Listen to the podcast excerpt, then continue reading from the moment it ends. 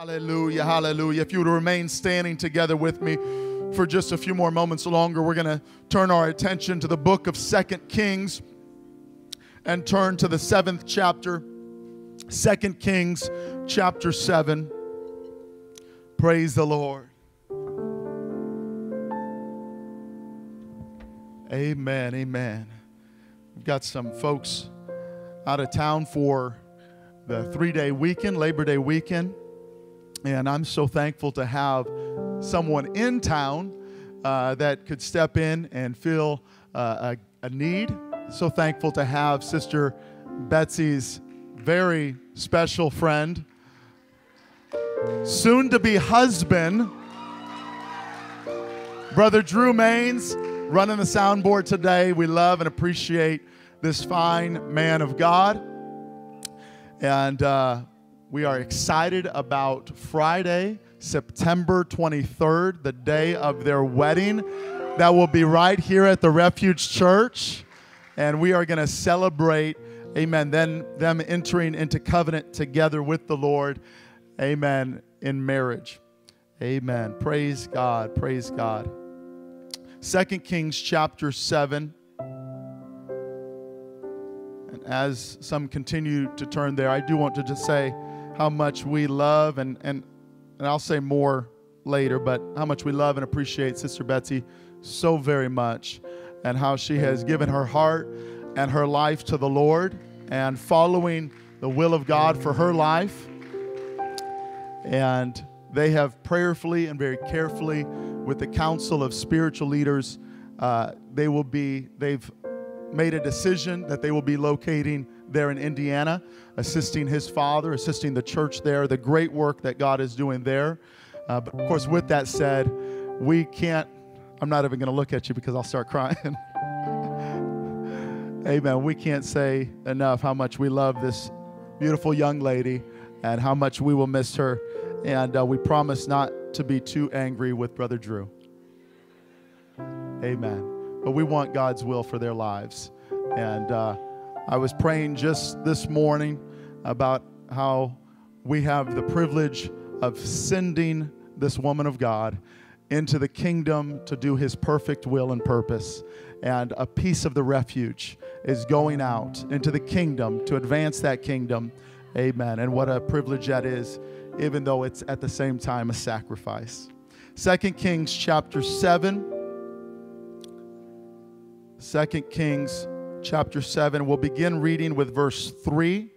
The Bible says, And there were four leprous men at the entering in of the gate, and they said to one another, Why sit we here until we die? If we say, We'll enter into the city, then the famine is in the city and we'll die there. If, if we sit still here, we're going to die here. Now, therefore, come and let us fall unto the host of the Syrians. If they save us alive, there's a chance, it's a small chance, but if they save us alive, we'll live. If they kill us, well, I mean, what do we got to lose? We're going to die. We'll die here, in there, and if they kill us, we'll die. Verse 5 So they rose up in the twilight to go unto the camp of the Syrians. And when they were come to the uttermost part of the camp of Syria, behold, there was no man there, for the Lord had made the host of the Syrians to hear a noise of chariots and a noise of horses, even the noise of a great host. The King James word their host, it means army. Uh, if you ever see the Lord of hosts, it means the Lord of heaven's armies. And the Syrians, God calls them to hear the sound of a great army. And they said one to another, Lo, the king of Israel must have hired against us the kings of the Hittites and the kings of the Egyptians to come upon us. Wherefore they arose and fled in the twilight and left their tents and their horses and their asses, even the camp as it was, and fled for their life. And when these lepers came to the uttermost part of the camp, they went into one tent, they did eat and drank, they carried from their silver and gold and clothing, and went and hid it and came again. And they went into another tent and did the same and went and hid it. Then they said one to another, This is not good. Today's a day of good news, good tidings. Yet we hold our peace if we wait till the morning light. We would not be right. We would not do well if we hold our peace or keep silent until the morning. Some mischief will surely come upon us. Now, therefore, come that we may go and tell the king's household. Amen. I want to preach from this story. Amen. Sharing is caring. Sharing is caring. Amen. Let's pray together. Why don't you lay your Bibles and devices down and let's lift our hands up toward heaven and let's ask the Lord to have his way. Father, we love you and we thank you for the rich privilege we have to come together in this place, to worship you, to be together with the family of God, to worship and, and, and honor you in tithe and offering and giving and prayers and fellowship. But Lord, now we have the opportunity to hear the word of the Lord. And I pray that as the messenger that I will be very sensitive to your spirit as you lead me and navigate through this message. Let your word be delivered with your love to this people. Let us receive it with humility. Let us embrace it and practice it with our lives so that we might re- realize the power of your word in the practice of it and the obedience of it. Together we say, In Jesus' name. Amen. Shake hands with two or three people before you're seated. Shake their hand and tell them sharing is caring. Tell someone else sharing is caring.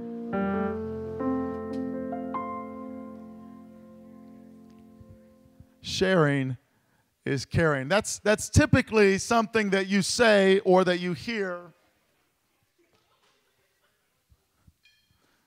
Sharing is caring is. Has, has anyone ever heard that before? before I get ahead of myself, let me ask you when do you usually hear that little saying? That's it, Brother Jadavius. Yeah, just, your, your mother was being very righteous when you're sharing something, but the truth of it is usually you hear that saying, usually you say that when you want something. Someone's got this awesome thing that they ordered through the drive through, and uh, you said, No, I'm, I'm fine. I don't need anything. and then you say, You know, sharing is caring. And they say something like, Well, you could have ordered something yourself. sharing is caring. It's, uh, you know, it really is true, actually, though. And so if, if you want to just use that this afternoon, take your liberty. Sharing is caring. We, we have here, uh, I mean, it's, how many's ever heard this story from Scripture before? About the four lepers that go into the camp of the Syrians. Uh, maybe you've even heard me preach from it before, or I should say, I have preached from it. Maybe you remember me preaching from it before. And uh, here, Second Kings chapter 7. Now, to give, as I like to do, to give a little backstory, we're going to jump to Second Kings chapter 6. And we have, I mean, just a lineup of really neat stories, one after another. And they all kind of revolve around a prophet whose name is Elisha. Elisha. Um, some pronounce it Elisha. but um, Elisha is a prophet, and I think the story, op- the, the chapter opens up in chapter six. You ought to read it. Read it tonight. It opens up, and the the sons of the prophets. So it's like these young men that are coming up, you know, under some spiritual leadership like Elisha. They say this this area is too small for us. we have got to expand. They, they said let's let's have a, a building expansion project. And Elisha's like, okay, yeah, go ahead, get to work. And uh, one of them, as they're working and they're cutting down trees and they're getting timber together to build this expansion, um, one of them come to Elisha and, and are quite distraught. They say, Listen, I was, I was chopping away at, at the tree, and the axe head of the axe I was using flew off the handle and went into the water. And now I'm not going to take the time to preach this, but there's a lot there. But essentially, this was a, a kind of a, a very concerning thing because it was it was a, a, time when an axe would be of great value, and this man had borrowed it, so it wasn't even his, and he wanted to make sure that he was able to return it. And and anyhow, the prophet says, "Well, show me where it is." Showed him where it was, and he took a branch off the tree and put it in the water. this is crazy. And the iron axe head swam, and he was able to reach down and get it. I mean, does anyone believe that? I should have said it different. Amen. What an incredible thing that happened. Some of you are like, I know it's in the Bible, but I guess tough to believe. I don't believe the axe head grew arms and was swimming. I, I don't believe that. It was just, it was a finless iron fish. You go from that story to um, the next story in chapter 6 is where the king of Syria, he's, he's going after the king of Israel. He's wanting to kill the king of Israel. He's wanting to take out Israel, and he's trying to find him. But there's a problem. Elisha the prophet is telling Israel where not to go. And so they're dodging these bullets. I mean, just coming at, at, at the king of Israel. And like every time a bullet shot, I mean, in just perfect synchrony, he's dodging this bullet. And the king of Syria gets upset. And, and he says, There's a spy among us. Who, who is among us that's for the king of Israel? And, and his people tell him, Listen, it's none of us. What's going on is Elisha is a prophet, he's a seer, and he is telling the king of Israel what you're saying in the most secret place of your house. He's telling him the secret plans that you have. It's like he's got this ear that's finely tuned right to exactly what you're thinking, and he's sharing it ahead of time. and the king of Syria says, Well, let's where's this guy at? Let's kill him and then we could take over Israel. Well, they said, well, he's down in Dothan. They, they go to Dothan, they surround Dothan, the city where the prophet is, and the servant of the prophet wakes up, stretches his arms, and freaks out because he's, they're surrounded on every side by the Syrian army. And he's scared out of his mind. And he tells his master, the prophet Elijah, he says, We're surrounded. We're doomed. We're all going to die. And Elisha says, Calm down, man. There are more for us than there are against us. If you want to, go ahead and tally up every one of those chariots, horses, and army men that are surrounding this city. Count them up, and I'll guarantee you there's more that are fighting for us, that are on our side, than there are opposed against us. There's more. Now that's kind of hard to believe when all you see is your enemy surrounding you. So the prophet Elijah laid his hands on this young man and prayed that God would open his eyes so that he might see what really is. And he opened his eyes and he saw chariots of fire that surrounded all the armies that stood against them. I want God to open my eyes like that. Amen. I'm tired of allowing my emotions that are based on the visible current circumstances of my life to dictate my direction and make me feel discouraged and defeated and depressed. I'm here to tell someone there is more for us than there are against us. Lord, open our eyes so that we might see the invisible armies of heaven that stand with us. Amen. Now, not it, the, the cool story didn't end there. Brother Andy, the Bible says that the Lord caused all the army of Syria to be blinded. And then they, they came into the city, and Elisha the prophet, who they came to kill. Now, think about that. A whole army was sent to kill one man who had a relationship with the Lord, and God would speak through. It was the voice of the Lord. That shows me how valuable the enemy thinks the voice of God in our life really is. That's why it doesn't make a lick of sense for us not to be in this book and for us not to bury ourselves in prayer and seek the face of God. Why? Because that's where our strength is. That's where our power is, is with the voice of the Lord. Not only that, but let us not lay our hand against the anointed of God. If God has raised up leaders, ministry leaders, and pastors, and prophets, and evangelists, and ministers, let us value them and protect them and cover them with prayer. I'm not saying that because I'm your pastor, I'm saying that because it's true. The Bible says that uh, the, the Syrians felt their way into the city and, and Elisha's like, hey, y'all need, you're looking for someone? Looking for something? Let, let me help you out. And, and he took them by the hand and led them right into Samaria to the king of Israel. He gave the enemy of Israel right there on a silver platter, figuratively speaking. I mean, just let him right there. And the king of Israel said, What do I do? what should I do? Do I kill him? And, and, and, Elisha said, No, don't, don't kill him. You know, that's not what you should do to your captives. That's, that's what the pagans would do, but don't do that. Give them bread, give them water, send them on their way.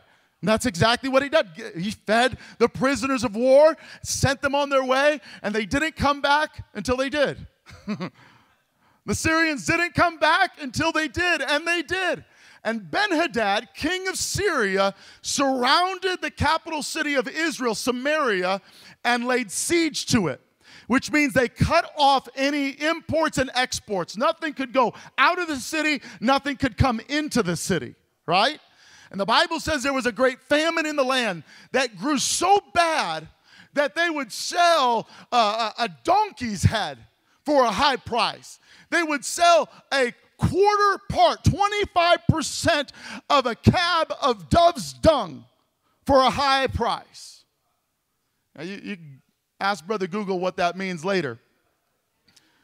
They were eating on just waste, on scraps, on, on, on, on terrible, filthy things. In fact, it got so bad that these two ladies they, they, went, they went up to the king. They went up to the wall where the king was, and these two ladies, they cried out to the king and they said, Listen, O king, this woman and I, we've agreed together. This is how bad it got. We agreed together that today we would boil my baby and eat my baby, and tomorrow we would boil her baby and eat her baby.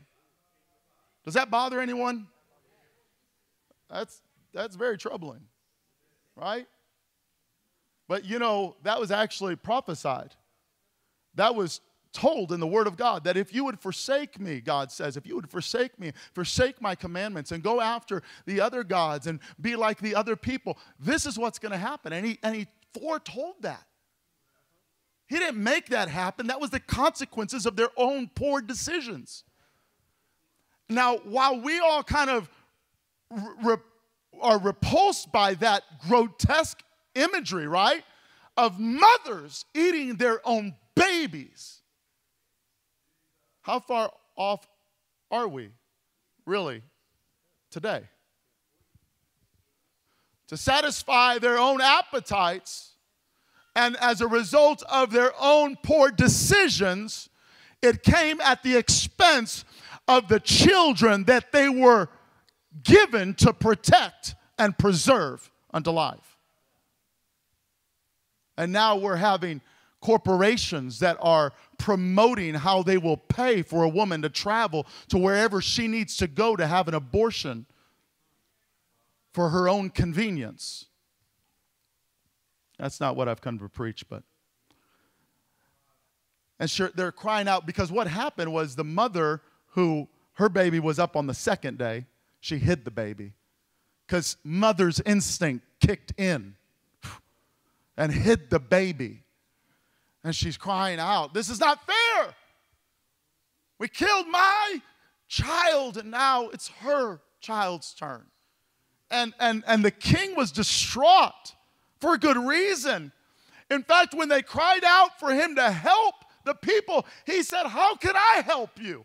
What, what can I feed you from? Check my barns, look in my cabinets. I've got nothing to give you. And this caused the king to make a vow that day. And he said, May God kill me if I don't take the head off of Elisha's shoulders. He, he was in such a place where he was so distraught, so filled with pain, that he said, I want the, I, I, I'm going to behead Elisha the prophet. I mean, the same guy that just served up the king of Assyria at his hand. All of this has happened. And so, what he does is he sends a messenger to Elisha's house, and Elisha is there with the elders of Israel. And Elisha tells the elders of Israel, he prophesies, and he says, Someone's coming to take my head off. And uh, when they get here, close the door, do not let them in, and you will hear the, the steps of the one who sent them not far behind them. And no sooner did those words leave his mouth, and the Bible says the messengers were at the door. And the elders of Israel are like, whoa, man, this guy's good. They close the door. Sure enough, here comes the king of Israel right behind them. And he barks out to, to Elisha, I know you're in there, Elisha. Look at what God has done. I can't wait for him any longer. We're starving to death. Our mothers are eating their own babies. We're all going to die. And then chapter 7 opens up, verse 1. And Elisha prophesied, and he said, About this time tomorrow, you are going to have far more than you could ever imagine. I know you're starving now, but you're about to be filled with abundance in the next 24 hours. Wow. The word of the Lord went forth, and the man upon whom the king leaned, his advisor, his chief advisor, was there, there with king of the king of Israel, and he said, "Ha! If if if windows were, if the carpenters of, of heaven would, would create windows in heaven, how could this be? There's no way that this could happen. He mocked the word of the Lord, the prophecy, the promise. He mocked it. To which Elisha said, You'll see it, but you won't taste it. And then you go to our text verse 3, and there's four lepers. And they're sitting at the gate of the city. And they're they're musing to themselves. They're thinking to themselves, if if we go in the city, I know we're not allowed in there. We're unclean, but if we go into the city, we're going to die with the rest of the city. If we sit here, we're going to die. And what they were doing is they were they were lining up the columns and, and weighing out the pros and the cons and trying to make a, a logical decision here of what they could do next. What is the reasonable path forward? Now, what I see here is an unlikely fulfillment of the prophecy and the promise of the Lord. Now, think about this. The Lord gives us a promise, the Lord gives us a prophecy. And sometimes we overanalyze it and we try to figure out how can we make this be fulfilled. You don't have to worry about how God is going to fulfill His word. His word will go forth, it will not return unto Him void. It is good. His promises are yea and they are amen. He doesn't need your help to fulfill His promise. Just ask Abraham and Sarah. And the lepers, here they are, unsuspecting characters in the story of God's promise being fulfilled. They, oh my goodness, they're sitting there and they're wondering to themselves, we're starving to death. What are we going to do? I'll tell you what, if we give ourselves to the Syrians, because we know they got food, if we give ourselves to the Syrians, what's the worst that could happen? We die? We'll die if we sit here. We die if we go in the city. Let's get up and let's go to the Syrians. And they started walking, and it was like this megaphone was put down to the feet of the four lepers and amplified infinitely, so that the Syrians thought to themselves that the Israelites must have hired out help, and all the Hittites and all the Egyptians had gathered up their armies to come against the Syrian army, and they were so afraid that they left, they dropped everything, and they ran for their lives in haste, leaving everything behind. They didn't pull up their stakes, they didn't pack up their tents, they didn't keep their food, they didn't do, they ran for their lives. At what? at, at, at four, four lepers four men who were bound by their disease, by their physical state, by the sickness that had bound them, by these four men walking out on a chance that we might live because we know there's food over there. I know that we deserve to die. I know that it's very likely that we'll die, but there is a chance, albeit it's a small chance, but we just might be left alive. And that small chance is worth taking. And God would take these unsuspecting characters in his story and use them for his glory to fulfill his promise. And there they are. They go into one tent and they're just gorging themselves with food and with drink. They're filling their pockets with all kinds of jewels of silver and of gold. And they take it and they hide it. And then they go to another tent and they're gorging themselves and they're packing their pockets and they're going to take it and they're going to hide it, and it dawns on them. They come to themselves. What are we doing? We're behaving like beggars. We have a poverty mentality that says we just got to take everything that we can get and hide it and hoard it and keep it to ourselves. as though there's not more where that came from. I wish I could preach to some precious saint of God that the Lord in this place today wants to break the poverty mentality with which we live and says, listen, if you think that's good, there's more where that came from. You don't have to bury it, you don't have to hide it, you don't have to hoard it to yourself. Break down the barn, you don't have to build up another one. I've got all of heaven that's filled with the treasures that are through Christ and God. Oh, praise God, praise God. We don't do well. Come on, we this is a day of glad tidings. And in other words, they would say it this way if it was in the New Testament this is a day of good news, which is the simple definition of the word gospel. They said this is the day that the gospel should be shared. Now, mind you, they did this all in the twilight hour. The sun was setting and perhaps it already dipped under the horizon. Are you hearing me tonight? Today, 1236. You're afraid I'm going to hold you till tonight. It was twilight. The sun had set, and all they were living on was the light left of that day when they made the decision to say, We're going to put one foot in front of the other, and we're going to listen. They, they perhaps did not even know about the prophet's prophecy or promise that God had given. They were just going out on a chance, and they started walking in the twilight, and the sun had set, and it was growing darker and darker. And they said, it would not be good. In fact, I'm convinced if we don't tell someone, if we don't tell the king's house, some bad thing's to happen to us. Hey, maybe a little superstitious, right?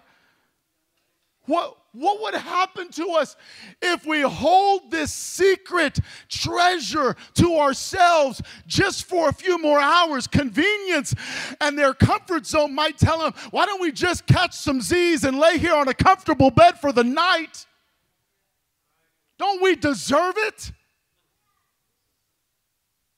They wouldn't even know what's out here unless we went and told them and they wouldn't know any better if we waited till morning. But they thought to themselves, I know it's dark out. I know it's the middle of the night. I know the sun has already set. I know they've already closed the gate. But we've got good news that we've got to share with the city. And so they went back and called out to the porter, the watchman on the wall, and said, We've got to tell the king something. And I'll tell you where hungry, starving, desperate people are. They say, Listen, I don't care what time of night it is, I don't care who it's coming from. If it's coming from four unclean leper beggars, let me hear it. Why? Because I'm starving in here, I'm dying in here. Give me some news. I don't know what kind of news it might be, but tell me what you got. Is that where our city is? Is that where your coworker is? Is that where your neighbor and loved ones and relatives and family members are? They say, Listen, I know it's dark out. I can't hardly see my hand in front of my face. But if you knew how hungry I was, if you knew how desperate I was, if you knew how broken I was, we're in here eating our own babies. Tell me something. I need some good news. Don't wait. Listen, don't wait till morning because morning will be too late. Don't wait till morning because perhaps some mischievous thing will overtake you. You've got a gospel worth sharing, and sharing is caring. Go and tell somebody what you found. Oh, hallelujah. We've got to tell someone. I, I, here's my goal, and, and you could check my notes. It's on my notes. Today's goal is this Today's goal is this. I don't put this in every message. In fact, this is the only message I've ever done this to. But I put this in my notes. Today's goal is to kill the giant that opposes revival. And the giant that opposes revival is a selfish, stinking, selfish spirit that says it's, it's this poverty mentality. It's this mentality that says it's us for no more. We found something so glorious and let's just hide it away to ourselves. Let's just take care of our little crew. But I'm telling you, we've got a treasure. We've been given victory. We are made more than conquerors through him that loved us. We have been given access to the riches of God in Christ Jesus, and sharing is caring. Take, take the goods and tell someone else what you found. If nothing else, just remember who you are. Uh, let me say it this way remember who you were. One big difference between that story and our story is those men, there's no record in the Bible that they stopped be, being lepers. But our story is different because where he found us, where he took us, where he saved us. Listen, we're nothing but a bunch of former lepers. We had a disease that was eating us from the inside out. Whoa, let me remind you, you and I were unclean as unclean could get. We couldn't be let in the city if we wanted to. We could have entertained the idea, but nobody wanted us around. Nobody wanted our thoughts or input. And one day, it was just a chance, but lo and behold, it was the fulfillment of a promise. We found, we found food. We found strength. Woo, hallelujah, hallelujah. It wasn't what I deserved. I deserved to die. It wasn't what I earned. I was just sitting there, and then I got up and started walking towards where I thought there might be food. Oh, I just followed my nose, and lo and behold, there was a whole banquet table set there before me. I stepped into that old church one day and I heard a message that soothed my soul. I came to an altar and kneeled in repentance. I came down in the watery grave of baptism, and my soul was cleansed from all my sin. And how many remembers the day where you lifted your hands and God filled you with the gift of the Holy Ghost? I said, You've got such riches, you've got such glory.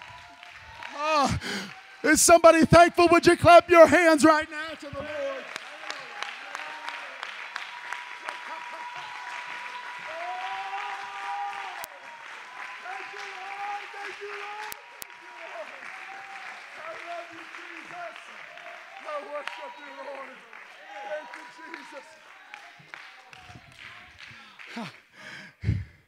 Oh, I had, I, I was the murderer.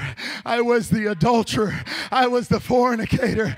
I was the unclean person who could not inherit the kingdom of God. But such were some of you. But you have been washed. You have been sanctified. You have been justified in the name of the Lord and by the Spirit of our God. Oh, I once was lost in sin, but Jesus cleansed me and made me whole. Old things are passed away, and behold, all things are become new. Oh, how? How could this happen? How could this happen? It was because of the love of God. Let me tell you, young person, don't ever stop reading the book. That book is a love story of God's relationship with humanity. It started with Him dipping His hands into the dust of the earth and forming you in the likeness of God, in the image of God. Look at your neighbor and tell them they're beautiful. You know why they're beautiful? It's not because the color of their eyes or the shade of their skin. It's not how their hair's fixed today or what clothing they're wearing. It's because they're in the image of God. I said, You're when I look at you, I see Jesus. When I look at you, I see glory. When I look at you, I see divine promise in your eyes. Hallelujah. I said, You're beautiful. Quit believing the lie of the comparison culture that surrounds us. You're beautiful. I know you're lost. I know you're hurting. I know you're broke. I know you're filthy. I know you're struggling, but you're beautiful. I know that you're wandering and you don't know which way to go, but you're beautiful. I know the world said you're worthless. I know the world has left you behind to die on the road, half broken, half dead, and naked, but you're beautiful. Woo. How? Why? What is this all about? How were, were we given access? It's because God, He had this promise that was first revealed in a curse. You see, man had disobeyed God and he spoke against the serpent who deceived the woman. And he said, Let me tell you now, I know that you deceived this woman. I know this couple has fallen into disobedience and there's judgment looming over their heads. But I'm telling you, one day uh, there will be a child that's born of a woman and you'll bruise his heel, but he'll bruise your head. I'm here to tell you that that promise was fulfilled in Jesus Christ. Would you close your eyes all across this place? Close your eyes and look up and see your Savior. See your Savior bleeding, bloody, broken, and abandoned. Look at Him and see Him humiliated and stretched on that old rugged cross with a crown of thorns piercing His brow and nails through His hands and His feet. Look at Jesus on that cross. And let me tell you what you see. You see the love of God. You see God sharing His his love with all humanity. He would not leave you like he found you, but he came so that you might have a way where there was no way. And the love and the love of Christ constraineth us. Let me close this message and tell you this that that love that allowed this poor begging leper to get up and find treasure. The love and the promise that allowed me to get what I never deserved. That love constrains me. The riches I found in Christ Jesus calls me to be compelled. I can't sit silent. I can't stay in my house. I can't keep this at 4801 11th Street. But like on the day of Pentecost, we ought to spill out into the streets. This ought to be noise abroad. We ought to tell someone where we found treasure.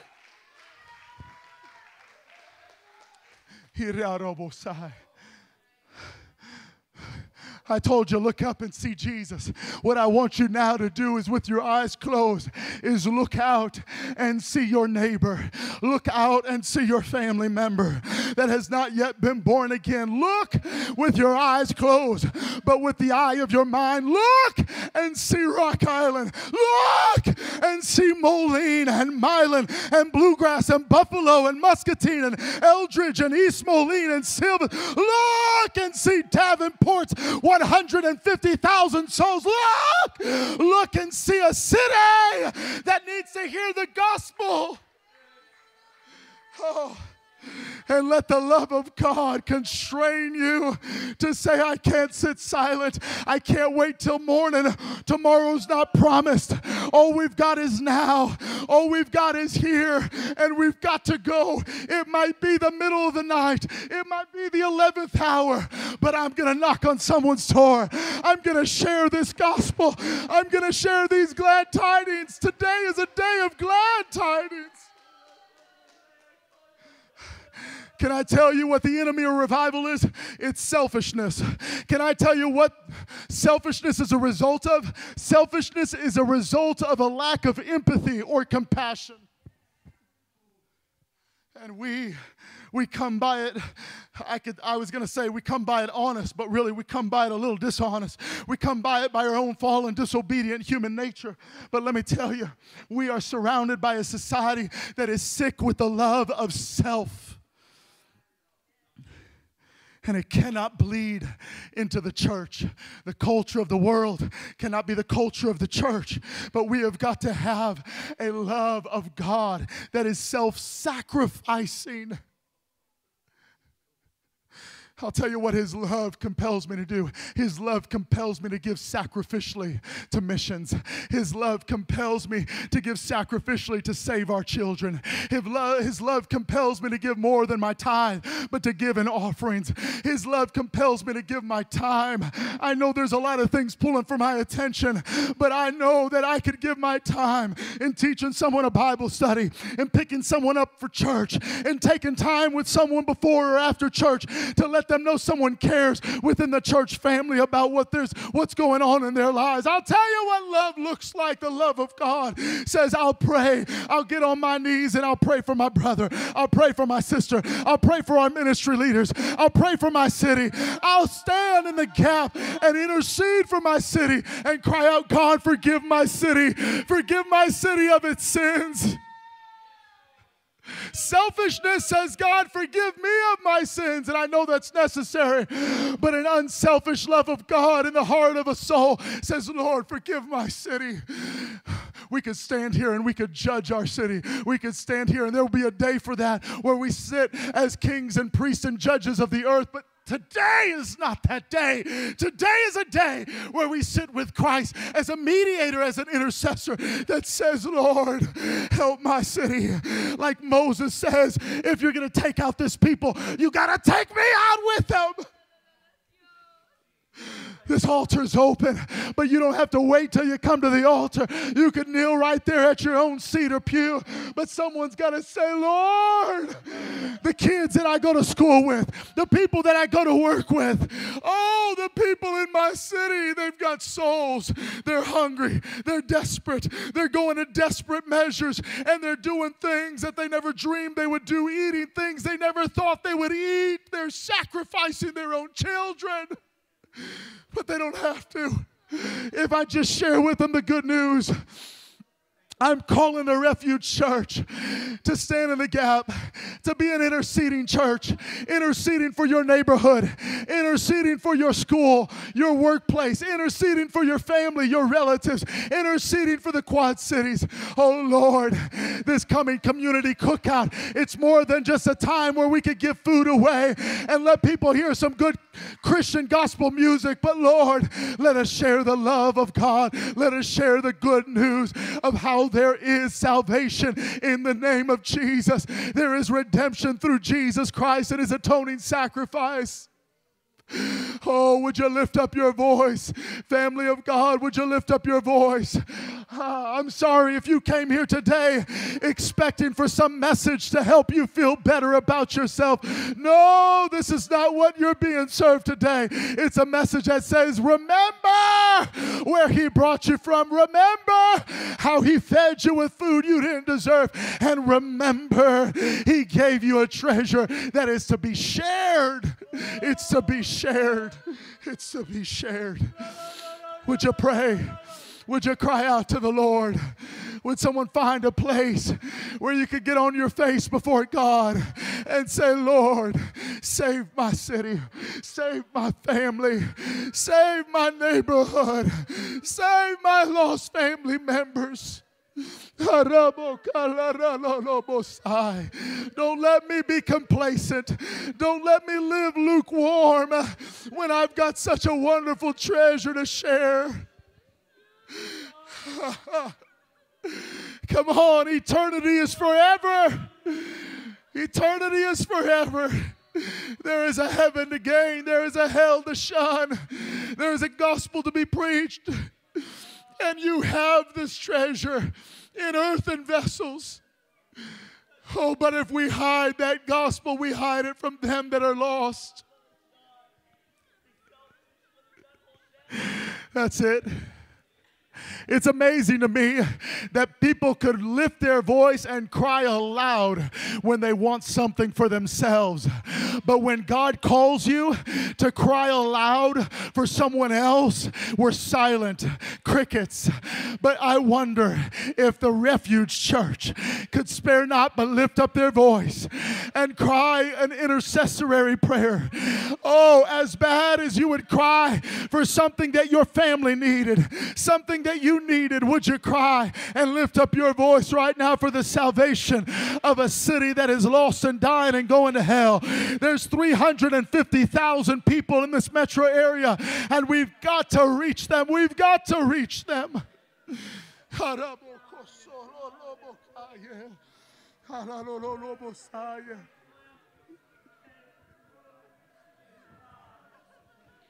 Lift up your eyes long enough from the blessings that God has given to you to see the city that is starving and desperate for a miracle. Come on, lift up your voice and say, Lord, move me.